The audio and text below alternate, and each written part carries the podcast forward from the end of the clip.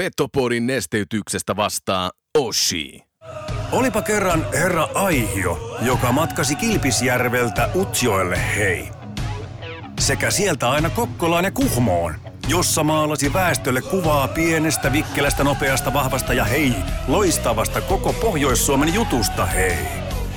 Boomin ansiosta syntyi Euroopan kovin kärppäaiheinen podcast Petopodi.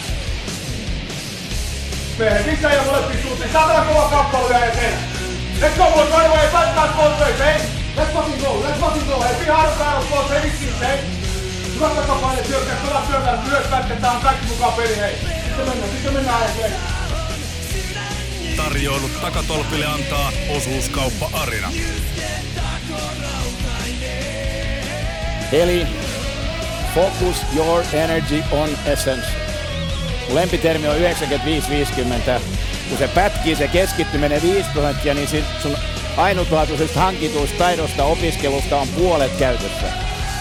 Voitko sinä ja sun jengi voittaa? Forget it. Mental skill number three. Hyvä ystävä, keskity oleellisesti. Muista 95-50. Petopodin pelikunnosta huolehtii Mehiläinen Oulu. Oulun baarin studiossa Antti Meriläinen. Tervetuloa rakkaat ja rakkaat kuuntelemaan Petopodia. Ja Herran Jumala, 200 jakso, niin se vaan tulla tuivertaa sieltä, kun pikkusen alamäkeä on, niin joskus sitä saapuu perille studiossa. On Antti Meriläinen edelleen ja vastapäätäni istuu kuvan kauniita herrasmiehiä. Aloitetaan tästä oikealta. Ari Stenius, tervetuloa. Kiitoksia. Ja Joonas Hepola vasemmalta, hyi olkoon, mutta tervetuloa kuitenkin. Kiitos. Mikä se on fiilis? Nyt kausi on paketissa ja kiekko, kiekkoradio on paketissa. Aloitetaan Joonaksesta totta kai. Nuor, nuorempi ensin. Haikea tietenkin on fiilis, ja tuossa Kiekkoradion viimeisessä lähetyksessä mä sanottiin, että en aio katsoa enää yhtään kiekkomatsia ja katsoin heti seuraava. Niin, näin se on, näin Mut, se on. Mutta haikeus, kyllä olisi voinut vielä jatkoa. Pelit täällä Oulussakin. Kyllä ärsyttää. Ärsyttää. Vaikkakin niin kuin jutellaan tässä nyt, varmaan laitetaan kautta kokonaisuudessaan niin kuin pakettiin kanssa, niin olihan siinä haasteita ja kaikkea, mutta kun se kuitenkin yhdestä maalista, niin että oltaisiin päästy näkemään vielä se ainakin välieräsarja. Se on totta. Minkälaisia ajatuksia Stenkalla nyt, kun kausi ja kiekkoradio on paketissa? hassulta tuntuu tavallaan, että ei tarvi lähteä oikeastaan mihinkään eikä tehdä isompia suunnitelmia, että katsoo vaan mikä on kaikki jäänyt kesken ja laittelee niitä rauhassa paikalle. Niin, ja me Joonaksen kanssa äh, puoli kolmeen tehtiin yöllä vielä sitä Kiekkoradion viimeistä lähetystä, kunnes Helsingistä sitten viisamat laittoi lähetyksen kiinni ja takaisin valtakunnan virtaa. Siinä aika paljon erilaisia tunnetasoja saatiin kuulla ja yksi tämmöinen hauska oli, kun soitettiin totta kai Stenkalle, niin kun Petri Kontiola oli maalinsa tehnyt, niin Stenkkakin oli päässyt syömään ja numero 27 tuli sitten jonotusnumeroksi. Joo, ja se, se, kun se ei vielä riittänyt tietenkään tamperilaisille, vaan sitten kun mä menin junaa makuvaunu 27. Ei ole, on, onko totta? Joo, on. Mieti. No tuliko uni silmä? No joo, ei vitti sanoa, että 27 menettiin valvoa.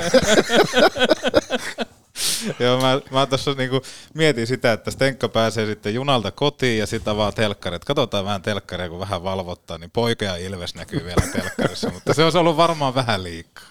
Mutta oli, se oli kuitenkin, se oli hieno matka ja aina, aina sitten jotkut uudet ovet avautuu. Ja si- siitä on tullut uskomattoman paljon palautetta. Harvemminhan sitä hyvää palautetta aina kuulee. Edes senkään takia, että hyvää palautetta harvemmin, niin se kantautuu. Niin. Mutta se, että nyt on tullut oikeasti, se on jännä. Mä en muista kenelle mä tuossa äsken sanoin kanssa sitä, että menipä mihin tahansa, niin kaikki kysyvät, että miksi sä et pelaa. Ei vaan siis se kanssa, että kert- kertaillaan sitä, menet johonkin vaikka lounaspaikkaan, niin sielläkin sitten kysytään, että että kuinka pitkään te veditte sitä viimeistä lähetystä, että hän oli herreillä yhteen saakka ja aivan, aivan niin kuin loistava oli kuunnella, miten tästä eteenpäin. En mä ole törmännyt tämmöisiä, että Niin. oikeasti kuunnella kysellä. Joo, vastoin kaikkia odotuksia. Mäkin kuulin ihan hyvää palautetta siitä. Joo. Y- ja oli, tämän kuuli oli yhteen asti, että ihan kun sanoit, oli ihan mielenkiintoista ja ei malttanut mennä, kunnes sitten nukahti. Erilaista, mutta se oli erilaista. Kyllähän erilaisuus ja nimenomaan se, että haastetaan ja tehdään jotakin muuta. Yleensä kiekkolähetykset päättyy puoli tuntia sitten, kun peli päättyy. Mm. Niin selkeästi tuommoisella on tilaus ja mitä tehtiin viimeiset oikeastaan viimeinen viikko pari, niin mehän lähdettiin vähän ehkä soitelle sota sillä haastamaan, että kun tiettiin, että kuitenkin loppu tulee, kun jossakin kohta tulee siis sitten puoliväliersässä, välijärissä tai mitä tahansa, niin lähdettiin niin kuin ihan rohkeasti vaan vielä enemmän tekee jotakin täysin muuta. Niin jo. Se kannatti. Se, se kannatti ja se oli mukavaa, kun ihmiset sitten WhatsAppin kautta ja kaikesta muusta reittiä, niin he kyllä eli sitä mukaan ja he syttyi siihen, että me vähän niin kuin nakattiin kroppaa likoon, niin mutta kannattaa uhrautua kiekolle, niin se vaan meni. Se antoi taas sen palautteen ja just siitä itselle, että jotakin erilaista ja haastetaan ja se, että ei mennä niihin kaavoihin, vaikka ei me kyllä viimeisellä kaudella hirveästi mun mielestä ainakaan sillä kaavoihin kangistuttu, että me tehtiin miten tehtiin ja tykkästä ei. Mm. Ja Stenkka osasi kuitenkin vielä selostaa. Se oli, niin kuin, se oli se tärkeä juttu. Joo, ja se on jännä, mutta että teidän tätä pitkää showta kuunneltiin niin paljon, vaikka oli arkipäivä. Se on muuten, ja maanantai, oliko se maanantai? Vai keskiviikko? keskiviikko. Milloin niin, keskiviikko se oli. Joo, se on muuten hyvä, hyvä havainto ja tykkää, että meidän renkaita pumpataan. Mutta niin, harvemmin se, että torstaina kaikilla oli kuitenkin keskimäärin töihin menoon, jos sitä pikkutunneille saakka. Jopa meidän kotona oli kuunneltu 23, vaikka yleensä Oho. mennään nukkumaan 90 aikaa. Niin sekin kertoo jo jotakin. Se on aika iso mittari. Mutta tota, kokonaisuutena niin toi Kiekkoradio, niin sehän, sehän kyllä oikeasti niin se, se antoi ihmisille tosi paljon ja saa nähdä sitten, mitä, mitä se jatkossa tulee olemaan, mutta kaikki nämä, niin kuin siinäkin lähetyksessä sanoin, että, että kun itsekin on sitä sukupolvea, että mä oon, mä oon kasvanut vähän niin kuin Kiekkoradion mukana ja Stenka ääni sun muuta, niin on hirveän tuttuja itselle ja sieltä vähän niin kuin lähtenyt divari, divari nousuista ja divari-kamppailusta, kun on kuunnellut vieraspelit ja kotipelit, totta kai silloin ollaan hallilla kuuntelemaan, niin kuin katsomassa, mutta se, että mikä on ollut kaikista hienointa, että vaikka äh, niin kuin tässä on maailma muuttunut ja tullut moderneja laitteita sun muuta mukaan elämään, niin silti siellä edelleen näkee siellä jäähallilla ihmisiä, joilla on ne kuulokkeet korvilla ja stenkka on korvissa. Joo, alkuun se tuntuu tosi hassulta, mutta kyllä se, se huomaa, että ne, se on ihan tyypillistä. Jotkut haluaa tulkkauksen. Mm. Itse asiassa niin kyllähän mekin alastudiossa, niin aina ne, mulla ainakin kaikki nämä voijet, niin oli peli korvissa kanssa, että Joo.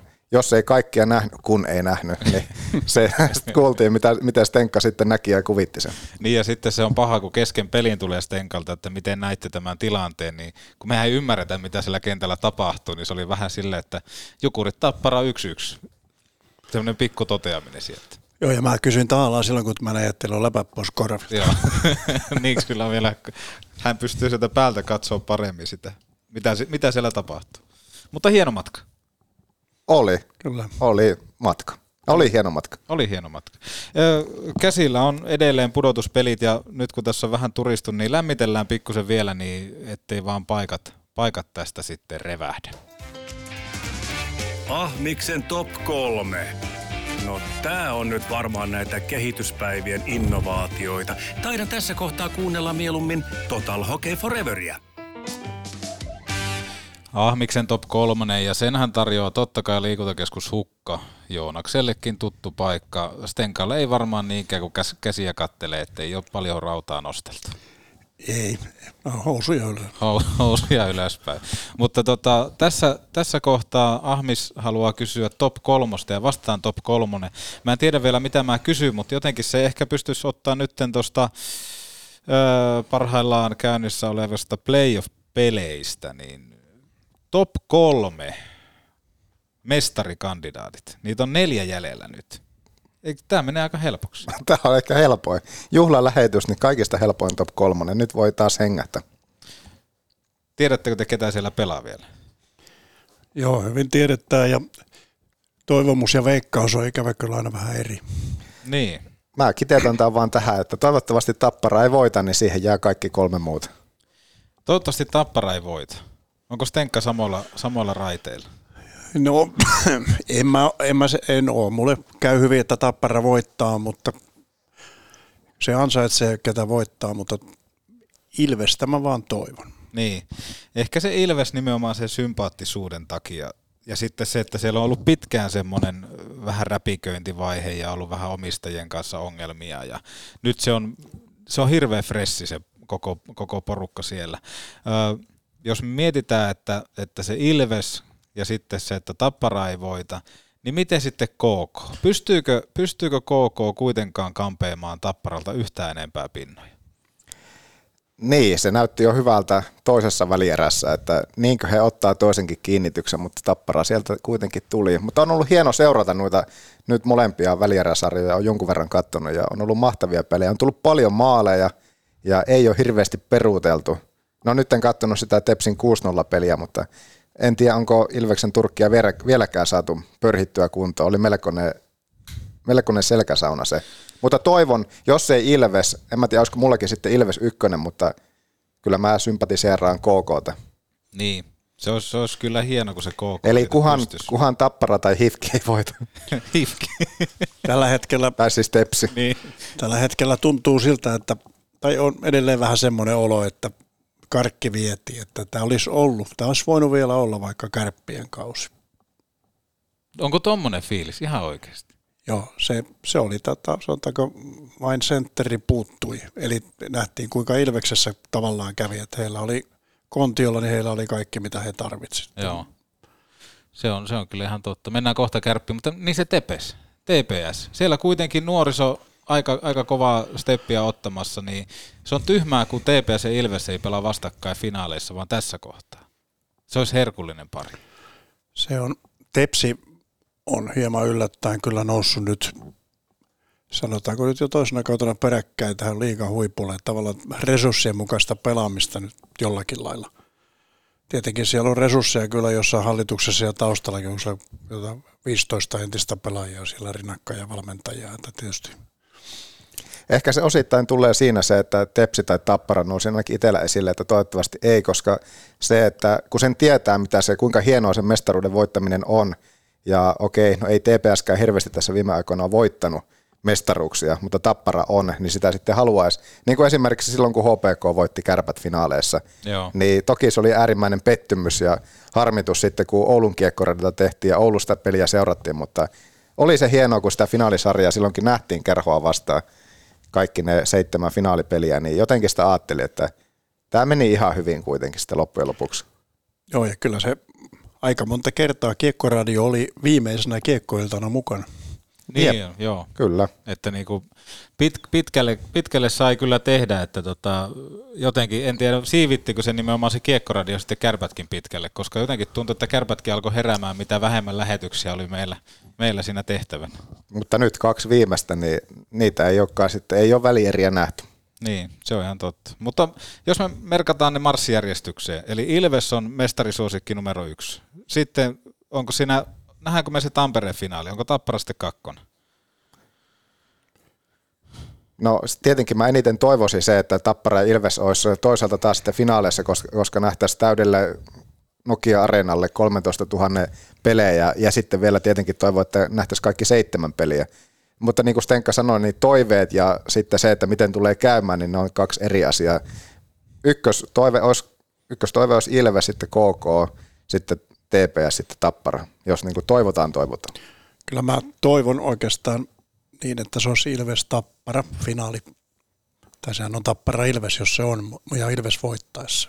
Seitsemännessä illassa pienseuratkin saisi paljon rahaa liikassa, tekisi koko liikalle valtavaa mm.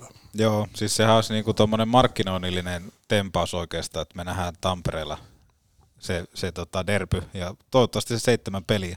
Sarjan kannalta paras ratkaisu. Juu, siinä olisi molemmat joukkueet ei tarvitsisi matkustaa muuta kuin aamulla hallille, niin sehän oikeasti lisäisi aika paljon sitä mielenkiintoa. Raitsikalla rautatieasemalla. Niin, nimenomaan. Mutta tota, mennään tässä kohtaa sitten tuohon kärppiin. Se oli, se oli, voidaanko sanoa vaihderikas. Onko vaihderikas ehkä oikea, oikea sana, mutta me nähtiin siinä valmentajamuutoksia, me nähtiin todella luokattomia hankintoja kauden aikana ja sitten me lähdettiin kauteen ilman senttereitä, niin jos me lähdetään sieltä alkupäästä purkamaan Lauri Mikkolan aikakautta, se oli vähän semmoinen, että, että me, kausi oli jo kynnyksellä. Kärpillä ei ollut ykkösmaalivahti ja kärpät hieman panikoi Plunkvistin kanssa, joka sitten ehkä niin kuin antoi semmoisia tiettyjä signaaleita jopa niin kuin loppukaudenkin pelutuksen suhteen, että Plomma jäi tosi vähälle peliajalle.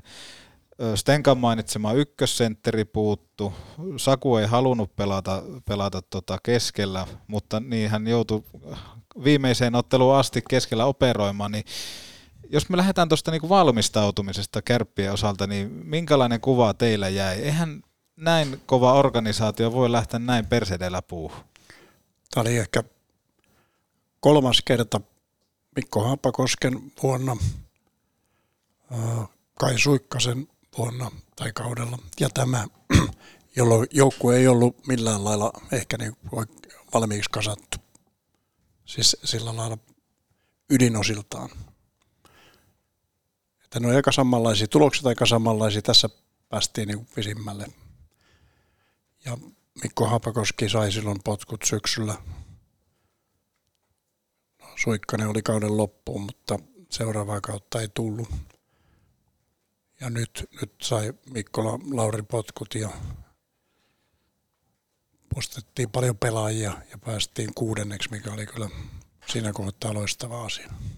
Niin, mitä Joonas on mieltä siitä, että miten voi niin kuin vähän, se on vähän niin kuin me lähdettäisiin ajamaan rallia, mutta meillä ei ole oikein tankissa pensaa. Siis käytännössä se on se vertauskuva, mikä mulla tulee mieleen. Mä en tiedä tuosta hyökkäjäpuolelta, että ketä kärpät oli miettimässä siihen ykköslinjaan nimenomaan sentteriksi, mutta jos siihen kauan alkuun muistellaan, niin Kärpäthän oli pitkään Pekka Rinteen perässä maalivahti osastolla ja oikeastaan katteli sitä korttia aina sitten, no lähestulkoon viimeiseen saakka ja sitten löytyy herra Kalimov, jonka, jonka sitten viisumi ei kuitenkaan oikeuttanut Suomeen vasta kuin runkosarja oikeastaan niille alkukierroksille, mutta missä vaiheessa sitten päädyttiin senttereissä kaksikko Velman ja Borge, mm. Että oliko he sitten, minkälaisia vaihtoehtoja he oli, mietittiinkö, ketä sinne mietittiin alun perin sinne ykköslinjaan. Missä vaiheessa muuten Velman ja Borke Soppari käytännössä katsoen tuli, he olivat kuitenkin koko harjoituskauenkin mukana – mutta kuitenkin semmoisia sanotaanko, että katsomattomia arpoja, että he, heidän pelaamisesta ei ainakaan Euroopassa tiedetty mitään. Niin, toi on itse asiassa aika mielenkiintoista. Tai siis Suomen sarjoissa. Niin, no Borkelhan oli nousujohteinen pelaaja kuitenkin ja siitä paistoi myöskin semmoinen tunne sille pelille, mutta toi Casey Velman, mä oon sitä siis Kiekkoradiossakin ehkä liikaakin välillä niin kuin disautellut, mutta siis ihan oikeutetusti. Hän on kuitenkin vahvistus. 35 peliä näyttää täällä dataa ja 13 pistettä ja täällä niin kuin mitä on ottanut ylös tuohon Casey Velmaniin, mikä jäänyt tänne muistisyövereihin, niin tiedotteessa on todettu, että hän on luisteluvoimainen ja peliä tekevä hyökkäjä ja näin monet äh, niin kuin harjoitukset nähneenä, niin voin kyllä vahvistaa se jo ekaistumalta, että luisteluvoimainen hän ei ole. Ihan ok laukaus sillä kyllä oli joo, mutta siis kamppailu pelaamisessa jäi auttamatta jälkeen ihan A-junnujen kanssa, ketkä oli kärppien treeneissä mukana, niin kyllä tässä niin kuin suurin, suurin sormi osoittaa nimenomaan Harri Ahon, joka on valmistellut tätä joukkuetta, ja sitten, että se lähtee todella keskeneräisesti. Että musta tuntuu, että tämä Velmankin on vähän semmoinen hankinta, että otetaan nyt joku ulkomaalainen tohon, että me saadaan vähän uskottavuutta tämän joukkueen ympärille. Joo, Velman oli pettymys. Tietenkin me ei tiedetä, kuinka paljon vaikutti koronat keneeseenkin ja mitä siellä oli. Ja sitten jotkut muut loukkaantumiset, mutta selvää on, että Velman ei vaikuta ykkössentteriltä liikassa, niin kuin ei ennen eikä jälkeen kautta. Samaa mietittiin kyllä Borgesta, että hänkään ei ensimmäisten kuukausien aikana, moni oli valmis laittamaan junnaa tai lentokoneeseen kohti kotia, mutta häneltähän sitten puhuttiin just näistä pitkittyneistä covideista ynnä muista, että se vaikutti siihen alkukauteen ja kyllä varmasti aika moni joutui pyörtämään sanansa sitten vielä kevään aikana, että Borge oli kuitenkin loppujen lopuksi peli, ehdottomasti pelimies. Joo, ja nimenomaan semmoinen kakkos-kolmos ketjusentteri, mm. että ei, ei missään nimessä se liideri siellä, mutta kuitenkin semmoinen niin kuin lasken Borgen hyväksi, hyväksi hankinnaksi. Toki ainoa, mikä tässä on vähän mennyt ristiin rasti, on se, että Velmanilla sopimus jatkuu ensi kauteen. Uskon, että hän ei tule pelaamaan Oulussa, ja Borgella se loppuu. Mutta tuohon Harri Ahon, niin vähän mulla on semmoinen fiilis, että kuinka kauan tämä mies voi tuossa työssään jatkaa resursseja on tuhlattu todella paljon ja hankinnat on jotenkin niin kuin ontuvien perusteluiden kautta vähän semmoisia kysymysmerkkejä, että musta tuntuu, että jokainen tiedote jokaisesta pelaajasta on käytännössä täysin samanlainen.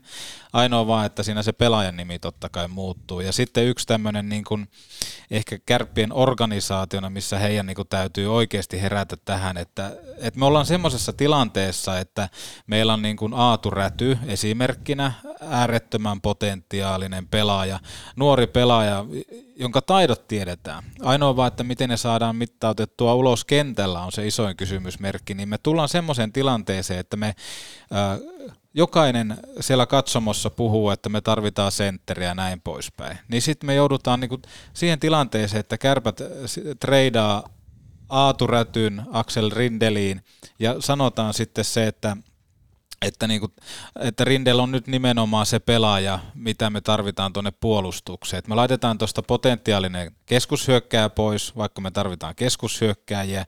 Sen lisäksi me nähtiin, että sinne tulee vähän semmoisena hätähankintana Slepets, ja hänestä on vähän silleen, että no hän tuo kilpailu, kilpailullisuutta tuonne laituriosastolle.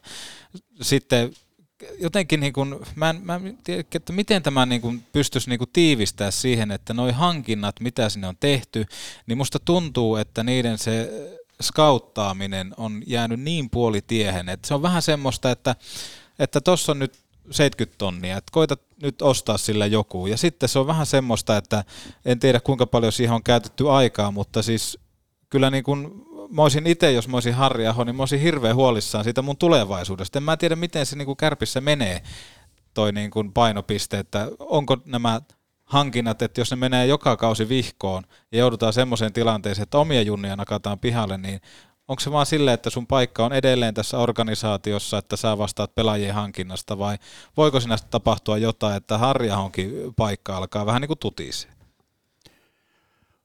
Aatu Räty tuota, häntä ei ollut ajateltu, ajateltu varmaankaan ykkössentteriksi missään vaiheessa. Ei, ei, ei kukaan. Ei. Eli tota, tavallaan olipa Aatu Räty täällä tai Mikkelissä, missä nyt sitten oli, niin se ykkössentteri jäi niin kuin tulematta. Aatu Räty-tapaus on tietysti mielenkiintoinen ihan omana ittenään, että mitä, mitä siinä on tapahtunut. Jossain vaiheessa missään nimessä Rindel ei olisi ollut huono hankinta taustansa perusteella – mutta kun se ver- vertautuu siihen Aatu Räty, Rädyn vaihtoon, mun mielestä Rindel oli MM-joukkue, hopeajoukkueen ringissä mukana kisoissa vuotta aikaisemmin. Mm. Ja oli varmasti liikassa hyvä pelaaja. Eli se oli hyvä pakki, jota me oikeastaan tarvittiin. Meillä oli myös oikeasti, kun mietitään, niin pakistossa iso ongelma se, että Atte oli sairaana olympiakisoissa ja loukkaantuneena. Eli meidän niin kuin me, me niin kuin hävittiin tavallaan olympiakisoissa aika paljon, koska meillä oli kaksi miestä olympiakisoissa, kellään muulla ei ollut. Ja kun olympiakisat loppu, me saatiin toinen loukkaantune, loukkaantuneena takaisin ja muut seurat sai ottaa kenet halus, ihan sama olympiapelaajia. Eli tavallaan monessa asiassa meille kävi vähän huonosti. Ja en tiedä, se sentteri olisi sen, sen muuttanut sillä lailla varmaan tämän homman, jos, jos olisi ollut joku huippusentteri, että olisi pidetty kiekkoa enemmän, olisi voitettu pelejä silloin syksyllä enemmän, koska nyt nähtiin, että jokainen piste syksyllä tai keväällä on yhtä arvokas, kun, kun nähtiin, että maalierolla mentiin playoffeihin sitten viimeisellä kierroksella, että tota, missä tahansa kohtaa enemmän pisteitä ja varmaan olisi saatu enemmän pisteitä kuin olisi pystytty pelaamaan tai voittaa. Meillä oli erikoistilanteet loistavia, mutta se, että piti tehdä liian paljon töitä sen eteen, että saatiin se kiekko. Tuohan on tietenkin takuvarma juttu, tuskin tässä pöydässä tai missään pystyy kiistämään sitä, että huteja ei olisi tullut, mutta keskustelua herätä, herättääkseni, niin, niin olihan niitä onnistumisiakin. Oli joo, siis Emanuels, em, niin. Ja Kalimov nyt vaikka ihan ensikäteen sillä, että ei hän Kalimovista ainakaan minä, no se nyt ei paljon sano, mutta se, että kuka tiesi, että minkälainen veskari tulee, kun tulee Stanislav Kalimov. Tuskin kovin moni liikaa seurannut, niin tiesi oikeastaan hänestä hirveästi mitään muuta kuin statseja, mitä pystyi katsomaan elitestä. Niin, ja nostaisin varmaan niin kuin Kalimovin hankintaan se, että niin kuin eihän se maalivahti tuu ilman sitten Hillin tietotaitoa tuohon joukkueeseen, että kyllä niin kuin Peni tietää, kuka siihen joukkueeseen tulee, hänen, hänen valmennukseen. Ja Kalimov, vaikka nyt niin kuin loppukausi jäi vähän semmoiseksi kysymysmerkiksi, niin se täytyy sanoa hänen, hänen kannaltaan, että tota, ilman häntä ja hänen otteita, niin kärpät ei olisi pudotuspeleihin mennyt, että hän pelasi ihan ilmiömäisen runkosarja. Pelas, mutta tässäkin pakko nostaa ehkä esille se, että kun tiedetään nyt varsinkin, että tai no miten Plumma pelasi ne harvat pelit ja miten pelasi pudotuspeleissä, että mitä jos sitä taakkaa olisi oikeasti sitten jaettu, niin olisiko Kärpillä ollut, ensinnäkin A, Kärpillä olisi varmasti ollut ehkä terveet veskarit, tuo kaksikko, siinä meni paljon rahaa kasikkiin, koska Kalimov loukkaantui ja mä sanoin, että osittain siitä syystä, että hänet ihan täysin ylipelutettiin kauan aikana. Niin, ja sitten kun Galimovikin on, sehän ei ole mikään nuori poika enää, niin se, että kuinka paljon se sitä taakkaa pystyy, pystyy kantamaan, niin toi on ihan hyvä pointti, että mun mielestä se pelutus, mitä vaikka nähtiin tuossa pudotuspeleissäkin, niin se tuntui hirveän oudolta niin kuin sivusta seuraajana, että Plomma pelaa siis aivan käsittämättömän hyvin, ja, ja silti mennään siihen tilanteeseen, että sitten kun tullaan kotiin pelaamaan, niin Galimovan maalissa, ja kun mekin sitä valmennukselta kysyttiin, että miksi näin, niin vastaus oli vaan, että tämä on niinku selkeä päätös, että tämän mukaan mennään ja sitten ei mennyt kauan, kun peli oli 2 tai 3-0 ja Plomma meni maaliin ja siitä sitten Plomma jatko. Mä en oikeastaan muista, Stenkalla on vielä pitkempi, pitempi periodi tähän, mutta mä en muista semmoisia kausia oikein, että Kärpillä olisi ollut, okei on ollut ehkä ykkösmaalivahti, mutta se, että nui selkeä, että tyyliin 50-10 pelataan runkosarjaa. Että aika poikkeuksellista sillä, että mennään ihan täysin yhdellä puhtalla ykkösmaalivahilla. Joo, mutta kyllä niitä on menty, mutta sitten on tapahtunut, maalivahtipuolella tapahtuu hämmästyttäviä juttuja. Marjamäen eka kausi menti loistavan rynnäksen johdolla, kunnes tapahtui, tai alkoi playoffit ja Karhunen pelasi meidän mestaruuden. Seuraavan kerran, kun Rynnäs pelasi loistavan runkosarjan, oliko niin, että Iiro Tarkki pelasi sitten ratkaisevat pelit. Joo. Eli tota, joskus kyllä käy näinkin, että sitten voisi miettiä, että miksei ne sitten pelannut pitkin. Mm.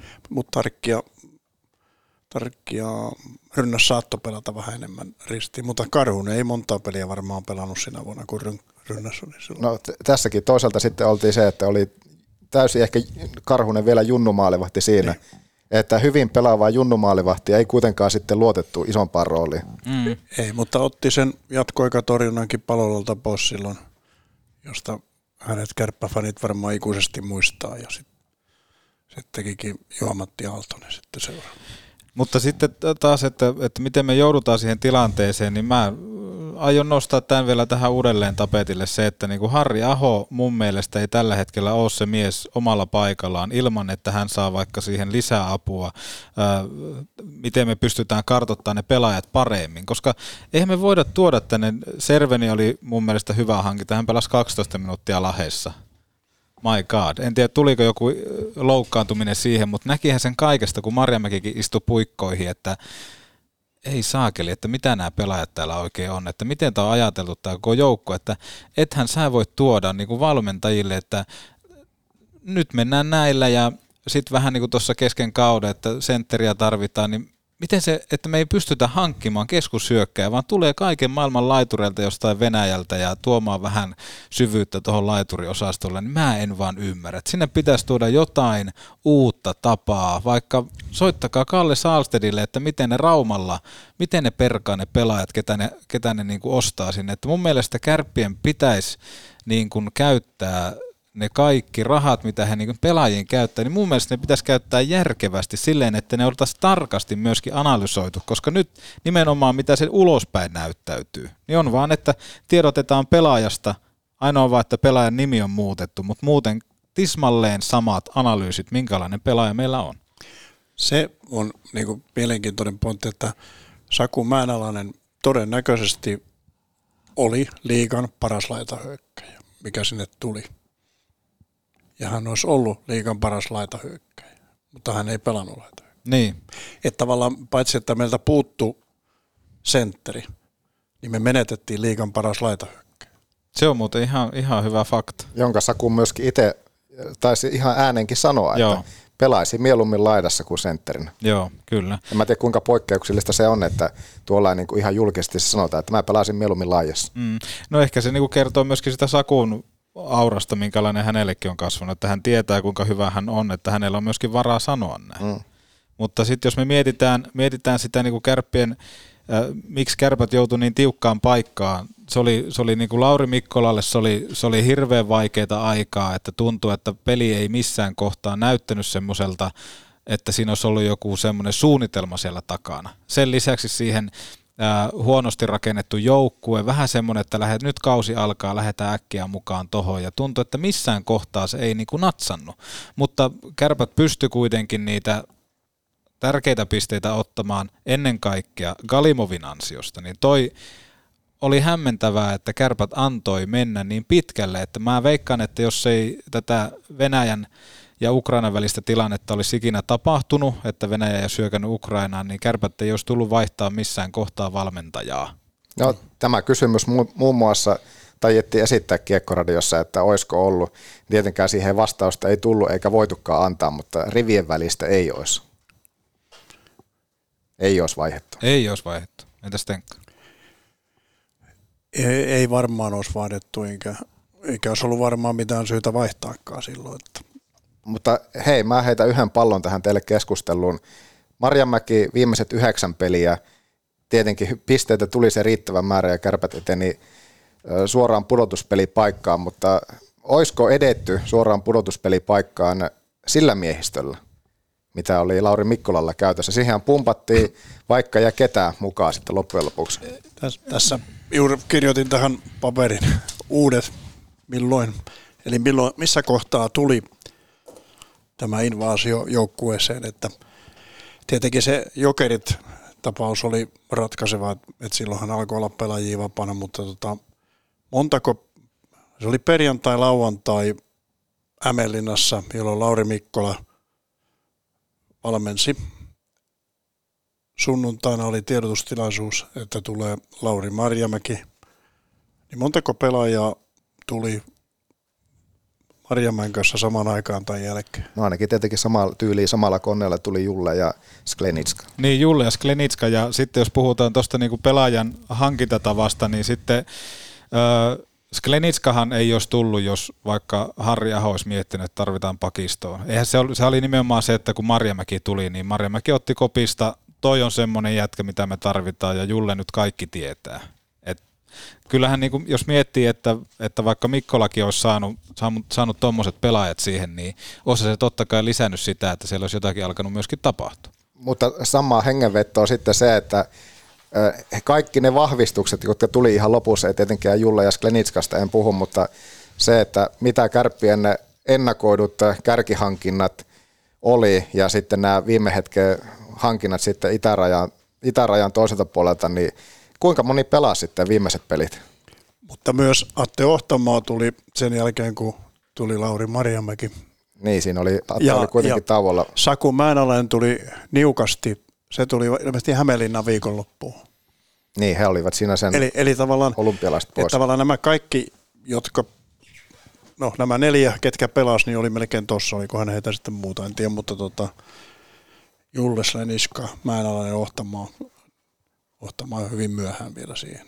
Ja sitten ehkä se niin kuin jotenkin huonot, huonot pelitavalliset jutut tai se, että joukko ei missään kohtaa päässyt semmoiselle samalle etusivulle, niin kun Marjamäki joukkueeseen tuli, niin kyllähän ne niin kuin yksilöt siellä kopissa niin oli aika, aika jotenkin vaimennettu ja ehkä vähän piestyjäkin, että siellä oli niin todella äh, huonossa, jopa fyysisessä kunnossa pelaajia. Niin kyllähän sekin jotain kertoo, että siellä ei kaikki ole mennyt putkeen ja sitten jotain Ville Leskistä ihmeteltiin pitkään, että mihin tämä mies on kadonnut. Ja olikohan viimeiset ottelut, kaksi viimeistä peliä, niin alkoi jo pikkusen näkymään sitä, sitä vanhaa kunnon leseä, joka hanakasti lähti riistää kiekkoja sun muuta, että kyllähän toi niin kuin isossa kuvassa, niin siellä oli totta kai hyvää materiaalia paljon, mutta kyllähän ne niin kuin yksilöt ei missään kohtaa myöskään itse tiennyt, että mitä tässä ollaan tekemässä. Tämä on varmaan vähän toistoa, mutta mietitäänpä, millaiset laitahyökkäjät meillä kaiken kaikkiaan olisi ollut. Tietenkin osa voi, voi ajatella, että se oli tämä päivä eri kuin edellinen päivä tai eilinen aika. Meillä oli Leskinen Määnalainen vaikka yksi kaksikko. Aaltonen pyörällä yksi kaksikko. Koivunen Emanuelsson vaikka kolmonen. Eli tota, ei liigassa ole montaa joukkuetta, kello olisi ollut paremmat, niin kuin ne, jos ne olisi palannut näin reunoissa nämä, ja sitten meillä neloseen ihan hyvää, hyvää kamaa sinne vielä, niin kuin Akurrety ja kumppanit, että me, mutta se meidän keskiranka, se, se niin kuin petti. Mm. Ja sen mukana meni niin kuin kaikki, kun sieltä tavallaan osittain niin. Ari Vallin tässä moi. Petopori nostaa muutakin pystyy kuin pelkät karvat. Oho, olikohan tässä talonrakennuksessa yhdelle miehelle vähän liikaa? Valitse viisaammin. Ratkaisu on suunnittelu ja rakennuspalvelu JK. Suunnitellaan sinulle unelmiesi puutalo. Puurakentamista tarkalla tatsilla. srjk.fi, srjk.fi, srjk.fi. Jos teilläkin on liian kylmää ja kuumaa, löydät energiaa säästävän Mitsubishi Electricin lämpöpumpun kylmäsentteristä. Kylmäcenter, ammattilainen palveluksessasi. Kotiin juhlista en tullut ovesta, vaan läpi lasista. Nyt kärsin morkkista, kun lasi rikkoutuu. Silloin suorantuu Oulun lasipalvelu. Ja ennen kuin jatkamme keskustelua Aristeniuksen ja Joona Sepolan kanssa, niin kerrottakoon kaupallisesta yhteistyöstä, joka solmittiin Pohjolan autohuollon kanssa. Pohjolan autohuolto ja Petopodi tarjoavat siis yhteisymmärryksessä huhtikuun ajan auton vuosihuollon hintaan 159 euroa. On sanomattakin selvää, että vuosihuolto tehdään autosi huolto-ohjelman mukaisesti takuut säilyttäen. Lisäksi jos haluat samaan oheen katsastuksen, saat sen vuosihuollon kylkeen hintaan 59 euroa. Eli vuosihuolto 159 ja sen lisäksi jos haluat katsastaa auton, se tekee 59 euroa. Pohjolan autohuollon löydät Vasaratie kutosesta ja kaikki muu ylimääräinen lisätieto, mitä tarvitaan osoitteesta pohjolanautohuolto.fi. Laita siis ihmeessä sanaa kiertämään. Vuosihuolto 159 euroa. Petopodi ja Pohjolan autohuolto tässä kohtaa vetävät kättä lippaan ja jatkamme keskustelua Aristeniuksen ja Joonas Sepolan kanssa. Miten muuten jätkät siellä lasikopin toisessa päässä, minkälaisia kangistuksia tämä tarjous teissä herätti? No. Alkaako kopukka vähän kangista? No kyllähän tässä, jos ei tässä kopukka kangista, niin mä en tiedä missä. Ei missä, on ihan juuri näin. No niin jätkät, nyt asiallisesti siellä, mutta nyt jatketaan Joonaksen ja Stenkan kanssa. Niin, hyviä yksilöitä ja sen lisäksi mitä luettelit, niin he myöskin tunsi toisensa, kun ne kuuluiset omat taskussa, että Lese ja Röne pelannut pitkään yhdessä ja on ihan kuitenkin, no huipputaso yksilöitä molemmat ja sitten konkari, konkari kaksikko pyörällä Aaltonen, niin kuinka pitkä historia yhdessä. Että ja tosiaan Junttila sitten sinne vielä. Niin ja Julle sinne mukaan. Sitten myöhemmin. Niin ja sitten jos miettii, niin kuitenkin noidenkin takaa sitten uusia tarinoita syntyy. Arttu Hyry, aivan käsittämätön kausi. Ja Koivunen, Koivunen Ko- sama. Niin, Ville Koivunen, niin kyllähän tuossa, jos miettii, niin monelle muullekin liikajoukkueelle varmasti kelpaisi, mutta kärpät asetti itsensä tyhmillä tavoilla siihen, että me nakataan potentiaalinen aaturätykin pois. Ja sitten, mutta toisaalta myöskin täytyy sanoa se, että Ville Koivunenhan söi rädyltä sen pelipaikan hyvillä otteilla. Mutta sitten taas, että tuommoinen Arttu Hyry, keskikaistan mies, joka on ehkä vähän semmoinen niin nelosen rouhia tässä kohtaa, niin kuitenkin oli se, joka sitä tulosvastuutakin kantoi siellä. Ja kauanko meiltä oli pois muuten tämä toinen Niemelä, Topi Niemelä? Joo, Topi oli pitkään pois. Joo. Mutta siinä se Topi Niemelän poissaolossa paljastui, että meillä on äärimmäisen hyviä hänen ikäluokkansa puolustajia. Oliko Mourujärvi ja Paaso, jotka oli samaa vuosiluokkaa. Paaso täytyy kyllä ehdottomasti nostaa. Ja Ot, Ottavainen, joka tietysti on Jyväskylässä nykyisin, mutta se, että jostain syystä sen ikäluokan paket tuntuu aika kovilta mm. 2003 jakona. Joo, Joo, mutta sitten taas toinen Niemelä niin oli koko kauden pois, Mikko Niemelä. Huonoin kausi, mitä Miseltä on nähty. En tiedä, mitä hänelle on tapahtunut. Todella vaikeet, todella vaikeet. Joo, se on, to- no vähän ehkä herää sitten Marjanmäen tullessa, niin nähtiin sitä Kyllä. vanhaa Misea, mutta – Joo, ja sitten yksi pakki, joka heräsi kanssa, oli Taneli Ronkainen, joka heräsi niin kuin Marjamäen saavuttaa. Hän sanoi meillekin sinne yhdessä Kiekkoradion lähetyksessä, että, että pelaaja on niin hyvä kuin valmentaja haluaa hänen olevasta, että hänelle niin kuin valmentaja toi vaihdos teki tosi hyvää. Ja se hän, oli suora kova kommentti. Se oli suora kova kommentti, mutta että hän oli niin kuin ei hän niinku miettinyt yhtään, vaan se tuli niinku apteekin hyllyltä, kun kysyttiin tätä asiaa. Mutta osittain varmasti sama palatakseni edelleen sitten Velma, niin ei häntä hirveästi, vaikea häntä on kehua. On, mutta, mutta se, hyvä mies onkin. Mutta se, että jos ei lähe ja sitten uudessa ympyröissä, niin ei se, ei se helppoa ole. Kyllähän me voidaan häntä kivittää vaikka ei kuin paljon, mutta jos ei lähde, niin ei lähde. Niin 35 peliä runkosarjassa, kuten sanottua, niin se on aika pitkä otanta. Tuntuu, että ennen vanhaa se vasara tai mikä se potku perseelleen tuli, niin se, se tuli aika nopeasti jopa kahdeksankin pelin jälkeen. Että ollaanko me menty vähän liian pitkälle siinä, että katellaan, katellaan mitä tapahtuu? Mitäs mahtaa olla sitten näin, että jos tänne ulkomaalaispelaajia tuli meille tuo verran kuin tuli kärppiä, niin onko liikan ta- suomalainen taso parantunut niin paljon, että, että tota, ne ei enää olekaan automaattisesti ne joukkueen kolme neljä parasta pelaajaa. Ja mennään, ennen, ennen kuin ulkomailla oli kiintiö kolme tai neljä joskus, kaksi jopa, niin ne oli aivan takuvarmoja kovia äijä. Ne, ne tuli. Mutta sitten muistetaan vaikka Saipa. Saipalla oli loistavat kolme ulkomaalaispelaajaa, kun pelattiin niitä vastaan. Ne tuli tänne meille. Glensbang ja Davis.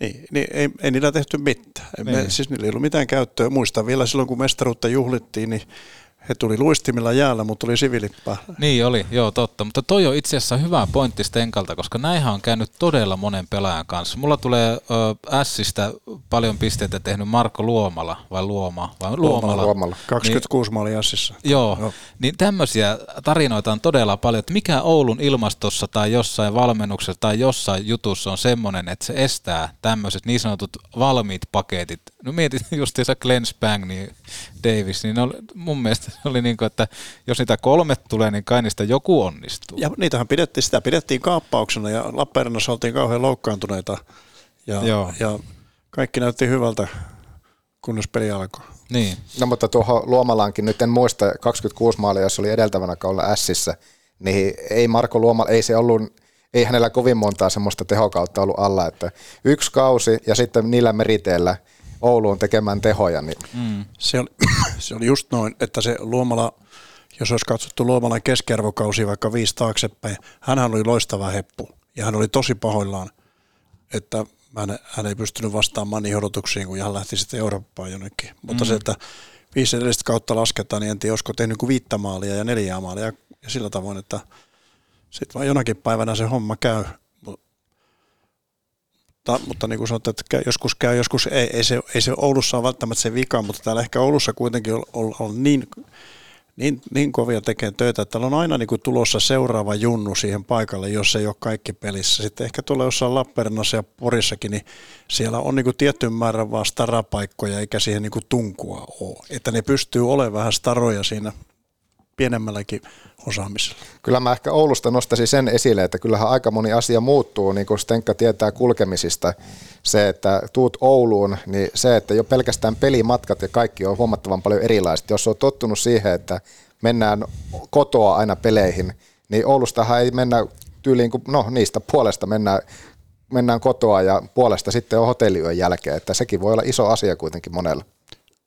Riippuu mistä tulee. Antti Arnio kertoi me, meille silloin aikana, kun hän meni Hämeenlinna, että oli aamureenit ja sitten lähdettiin päikkäreille ruoan jälkeen kotiin ja sitten lähdettiin vieraspeliin. Niin. Toi on itse asiassa hauska, kun oltiin Tampereella, niin Tapparan jätkät meni aamutreeneihin ja mä mietin, että eikö niillä ole tänään peli? Tämä oli niillä. ne vaan lähti siihen Raumalle tuota, lounaan jälkeen. Me, tämä esimerkki, paras esimerkki, minkä joskus vanha Hakametsän hallissa oltiin kärppien kanssa pelattu Ilvestä vastaan joukku oli syömässä ja tota, se odotteli siinä, että kohta lähdetään ja Kari Jalonen oli, juteltiin hänen kanssa, niin tuli bussi viereen, Tapparan bussi. Tappara tuli pelireissulta.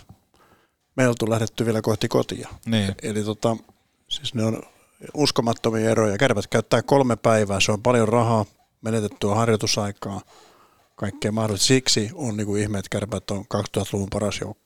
Ja sitten sekin, että tosi, tosi paljon ollaan just kans pois kotoa, että ei tämä nyt ei ole mitenkään tähän Velmanniin liittyvää, mutta se, että niin kuin Stenka sanoit, että jos tiistaina on pelipäivä, niin maanantaina lähdetään aamujaiden jälkeen Oulusta ja tullaan sitten mahdollisesti vasta seuraavana päivänä, tai jos on tiistai, torstai, jotkut peli vieraspäivät, niin se saattaa olla koko viikonkin kestävä vierasreissu.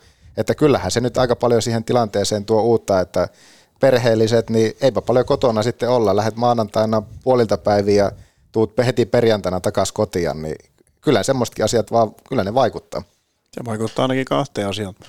Tyttöystävät saa koiran ja tota, joukkue sitten tiivistyy sillä reissussa. Tosin eivät tiivisty saman mallin kuin aikaan ennen teknisiä välineitä. Silloin, niin. silloin joukkue oli hyvin yhdessä ja yhtenäinen. Mutta se, että jos on perheellisiä, niin se, että jos siellä on lapsia kotona, niin kyllä ne henkisellä puolella saattaa vaikuttaa. Ei ne pelkät skype-puhelutkaan niin ihan kovin pitkälle kanna. Joo, ei kanna. Mutta tuossa mitä Stenkkakin sanoi tuosta, että Oulussa on kuitenkin aina se uusi junnu tulossa, niin minkä takia Oulun kärpät on sitten niin jotenkin mennyt siihen yleiseen paineeseen. Täällä vaaditaan aina menestystä, se on päiväselvä. Kärpät on niin iso joukko, että se mestaruus on ainoa tavoite, mitä voi Suomessa olla. Ja nyt varmaan niin kuin toi mestareiden liikapaikkakin on semmoinen niin sanottu, että se tulee sitten myöskin toisena, toisena tavoitteena. Mutta se, että toi oma tuotanto on niin käsittämättömän kova, niin pitäisikö kärppien tehdä jotenkin omassa tämmöisessä pelaajarekrytoinnissa semmoinen – vähän niin kuin rekrytointikatto, että me tehdään neljä hankintaa kauden aikana.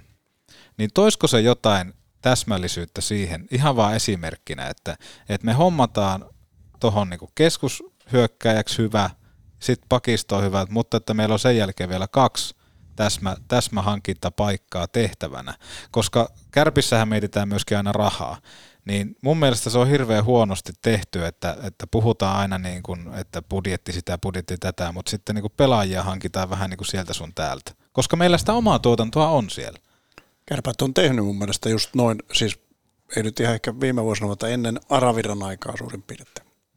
Eli Kärpillä tuli niin paljon, niin kuin nytkin, niin paljon, riittävästi on pelaajia. Ei tarvis hommata kuin neljä. Ei tarvis, jos ne on, niin kuin kaikki olisi kärkipelaajia.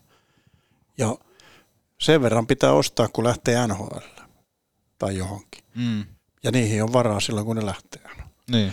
Että tuo systeeminä tuo, noin se suurin piirtein mun mielestä on ollut, ja siihen saisi kyllä palata jonkinlaisena henkisenä päätöksenä. Kyllä me nyt mietitään muutamia viimeisiä pelejä. Siellä oli ehkä neljä pelaajaa muualta kuin Oulu, Oulusta tai Kärppien juniorikoulun läpikäyneet. Mm.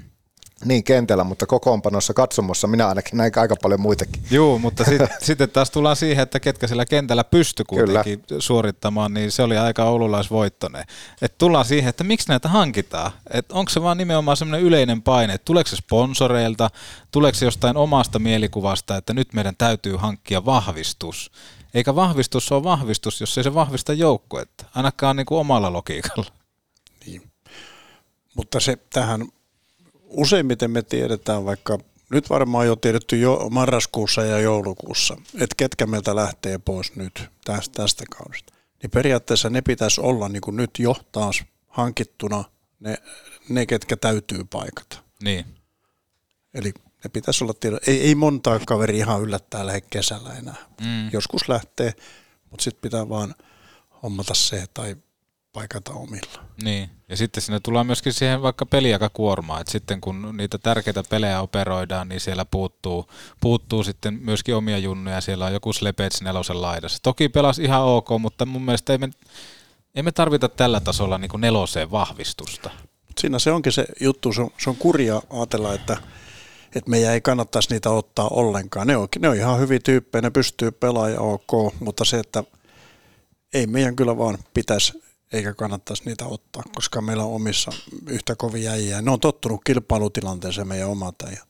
Jere Karalahti sanoi ollessa Oulussa suhteellisen lyhyen jakson, että Oulussa oli se ero HIFKin kulttuuriin, että Oulussa oli kova jätkä, kun teki niin kuin valmentaja käski. IFKssa oli nynny jätkä. Mm. Se Eli ihan... se oli kova jätkä IFKssa, kuka ei tehnyt niin kuin valmentaja sanoi. Eli se, se tavalla, ei meidän tarvitse ihmetellä, minkä takia IFK ei vo, ole voittanut näitä mestaruuksia huippuporukoillakaan 2000-luvulla voittanut yhden mestaruuden. 2011. Mm, se on ihan totta. Tällä kaudella varmasti tietenkin osa syy tuohon laajaan rosteri oli se, että ei koskaan voinut tietää, että kuinka monta on sitten huomenna pois, että jos on kippeeksi tuleita pelaajia, niin, niin, niin se, että rosteri piti kuitenkin aina löytyä, että siinä, sillä ehkä sen laajuuden ymmärtää, että sitä laajuutta tarvii olla. Mutta mä en osta tuota missään nimessä, koska koronastakin on kokemusta jo kahden vuoden ajan. Niin se tavallaan toi, niin kun, että jos yrität viitata siinä Joonas, että mennään siihen koronaan, että tarvii olla laaja rosteri, niin kyllähän noita junnuissakin noita pelaajia löytyy. Meillä oli 34 ehkä pelaajaa suurin piirtein kauden aikaa. Niin. Mutta toiseksi se, ikävä kyllä voi se olla, että tarvis, koska jos se oikein hyvin se korona osuu, niin se osuu A-junnuihin ja edustusjoukkueeseen. Mm. Niin, älä, nyt, mutta mä en, mä en silti Joonas, mä en osta tuota. Kyllä mä yhtenä syynä varmasti näen sen, että sitä laajuutta hal- haluttiin pitää yllä sen, senkin takia, että, että ei voinut koskaan tietää, että kuinka monta jätkää on terveenä seuraava ilta. Otetaan syyt, minkä takia kärpät oli runkosarjassa ö, kuudennella sijalla. Mitä syitä löytyy? Keskikaistan puuttuminen totta kai, siitä on vastuussa Harjaho. Mitä muuta? Se, että kauden alla pelkästään pelaajia katsomalla, ketä pelaajia on, niin ajattelin, että kärpät on neljän joukossa, mutta ei ykkönen eikä kakkonen. Eli tota, se TFK hommas vielä, joka oli kakkosena mulla, niin hommas sinne vielä kolme kovaa pelaajaa tai neljä kovaa mm. pelaajaa. Eli IFK ja Tappara oli selvästi edellä, tosi kummastakin nähtiin puutteet, jotka Tappara viimeisenä päivänä itse korjasi. Ne hommas vielä yhden molarin. Joo. IFK hommas vaan hyökkäjiä lisää ja maksoi hintaa siitä nyt. Mutta mun mielestä meillä ei, ei saatu sitä sentteriosastoa, se on niin kuin selvä, siksi ei pärjätty. Ja sitten täytyy sanoa, että liika on tasoltaan leventynyt. Kuka tahansa voi voittaa kenet tahansa ja liian monta kertaa joku voitti kärpät. Tämä on ehkä vähän vaikea sillä kun ei tiedä, että mitä siellä on tapahtunut, mutta lähinnä nyt ehkä pohjaa vaan siihen, että mitä sanoo Ronkainen meillä haastattelussa, mikä oli sitten kantautuneet vähän rädynkin mm. jutut, niin se, että eikö, pääs, eikö valmennus ja pelaajista päässyt sitten oikein lopulta samalle sivulle, että vaikea sillä analysoida sanoa, kun ei tiedä, että mitä siellä oikeasti on tapahtunut, mutta se, että vähän liikaa kantautuu semmoisia ikäviä juttuja. Niin, Lauri Mikkola ei välttämättä ollut kuitenkaan vielä valmis päävalmentajaksi. Kaikki se, mitä, mitä vaikka tota, päästiin tuossa Atte Ohtamasta tehdyssä dokumentissa, mikä oli todella hieno kärppien tekemä tota, dokumentti, niin mun mielestä siinä päästiin puraseen pikkusen sinne niin kuin pukukoppiin sitä tilannetta. Että se puhe ja se olemus, niin mun mielestä se ei ollut sitten kuitenkaan semmoista niin kuin uskottavaa, että miten se niin kuin kärppien tasosta joukkuetta ja kärppien kokosta joukkuetta johdetaan. Että, että mun mielestä sieltä niin kuin kopista puuttui sitten loppupelissä sitten semmoinen johtajuus ja onko se vaatimustaso oikea sana, mutta semmoinen, että me oltiin vähän niin kuin mukana, mutta me ei oltu kuitenkaan mukana, että se mitä siellä niin kuin paidan alla oli, niin mun mielestä sieltä puuttu vähän sitä routasydäntä sitten kuitenkin.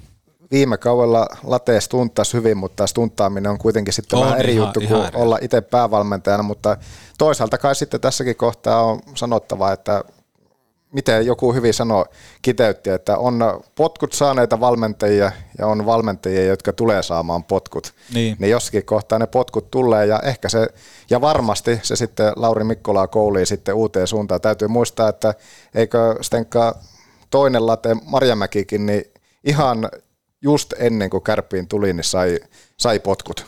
Sai, sai plussista, mutta siinä voi olla yksi syy, että ei, ei tehnyt jatkosopimusta sinne ja tiedossa oli, että tulee kärppiin, että siinä saattoi olla tämmöistä Toisaalta, toisaalta varmasti se, mutta se, että, se, että jossakin mutta kohtaa ne potkut on. keskimäärin kuitenkin tulee, eikä se tee valmentajasta huonoa, tai ehkä se leima sitten saattaa vähän aikaa olla, mutta se, että se on kuitenkin aika häilyvä, toisin kuin anti IFK tuonti. Niin. Joo, ja pelaaja ja valmentaja, voihan se olla niin, että muutama valmentaja on ollut täysin selvä, että se ei tule pärjäämään siellä paikkakunnalla. Mm. En, en puhu tässä tapauksessa Latesta, koska Late nyt tämän ympäristön tiesi, mm. mutta tota, mietitään aikana Oulusta lähti Esko Nokelainen Poriin, niin miettii heti lähtökohtaisesti, että persona ei, ei, ei kelpaa porilaisille. Ja, ja tällaiset jotain muitakin, että IFK-koppiin ei ole voinut mennä Esko Saalstet aikanaan kuulemma Muuberi sanoi, että ei, että jos tänne tulisi Rauman murretta joku puhuu, niin jätkät heittää sen ulos. Mm. Että tämä niin kuin, tietenkään nykyammattiurheilussa ei ihan näin ole, mutta kyllä siinä vinha perä on, että kaikki ei sovi kaikkialle. Niin ja totta kai toivotaan, että Lauri Mikkola ura valmentajana lähtee uuteen nousuun ja varmasti paljon opettavaista oli, oli myöskin kenkää saada ja sitten rakkaasta, rakkaasta seurasta kärpistä, mutta yhteenvetona varmaan niin todella äärettömän huonosti kasattu joukkue, joka johti siihen, että kun käytännössä se vaatimustaso puuttu kauden, kauden aikana, niin ajo kärpät siihen, että kärpät joutu miettimään, että mennäänkö sääleihin. Kärpillä oli valtavasti hyviä pelaajia, mutta ei pystytty hyödyntämään, kun se iso puuttuva lenkki puuttu. Putkala tässä NHL-vamista, moro. Petopodi toimii myös nukahduslääkkeenä. Tuoreista pavuista paikan päällä jauhetut. Höyryävän herkulliset kahvit nyt Oulun baarista. Maista ite. Neste Oulun baari Maikkula. Aina auki, ei koskaan kiinni. Oulun baari. You. You. You. Do you know that... Nordic Sales Crew has a job for you. Pääset työskentelemään Suomen parhaiden tyyppien kanssa.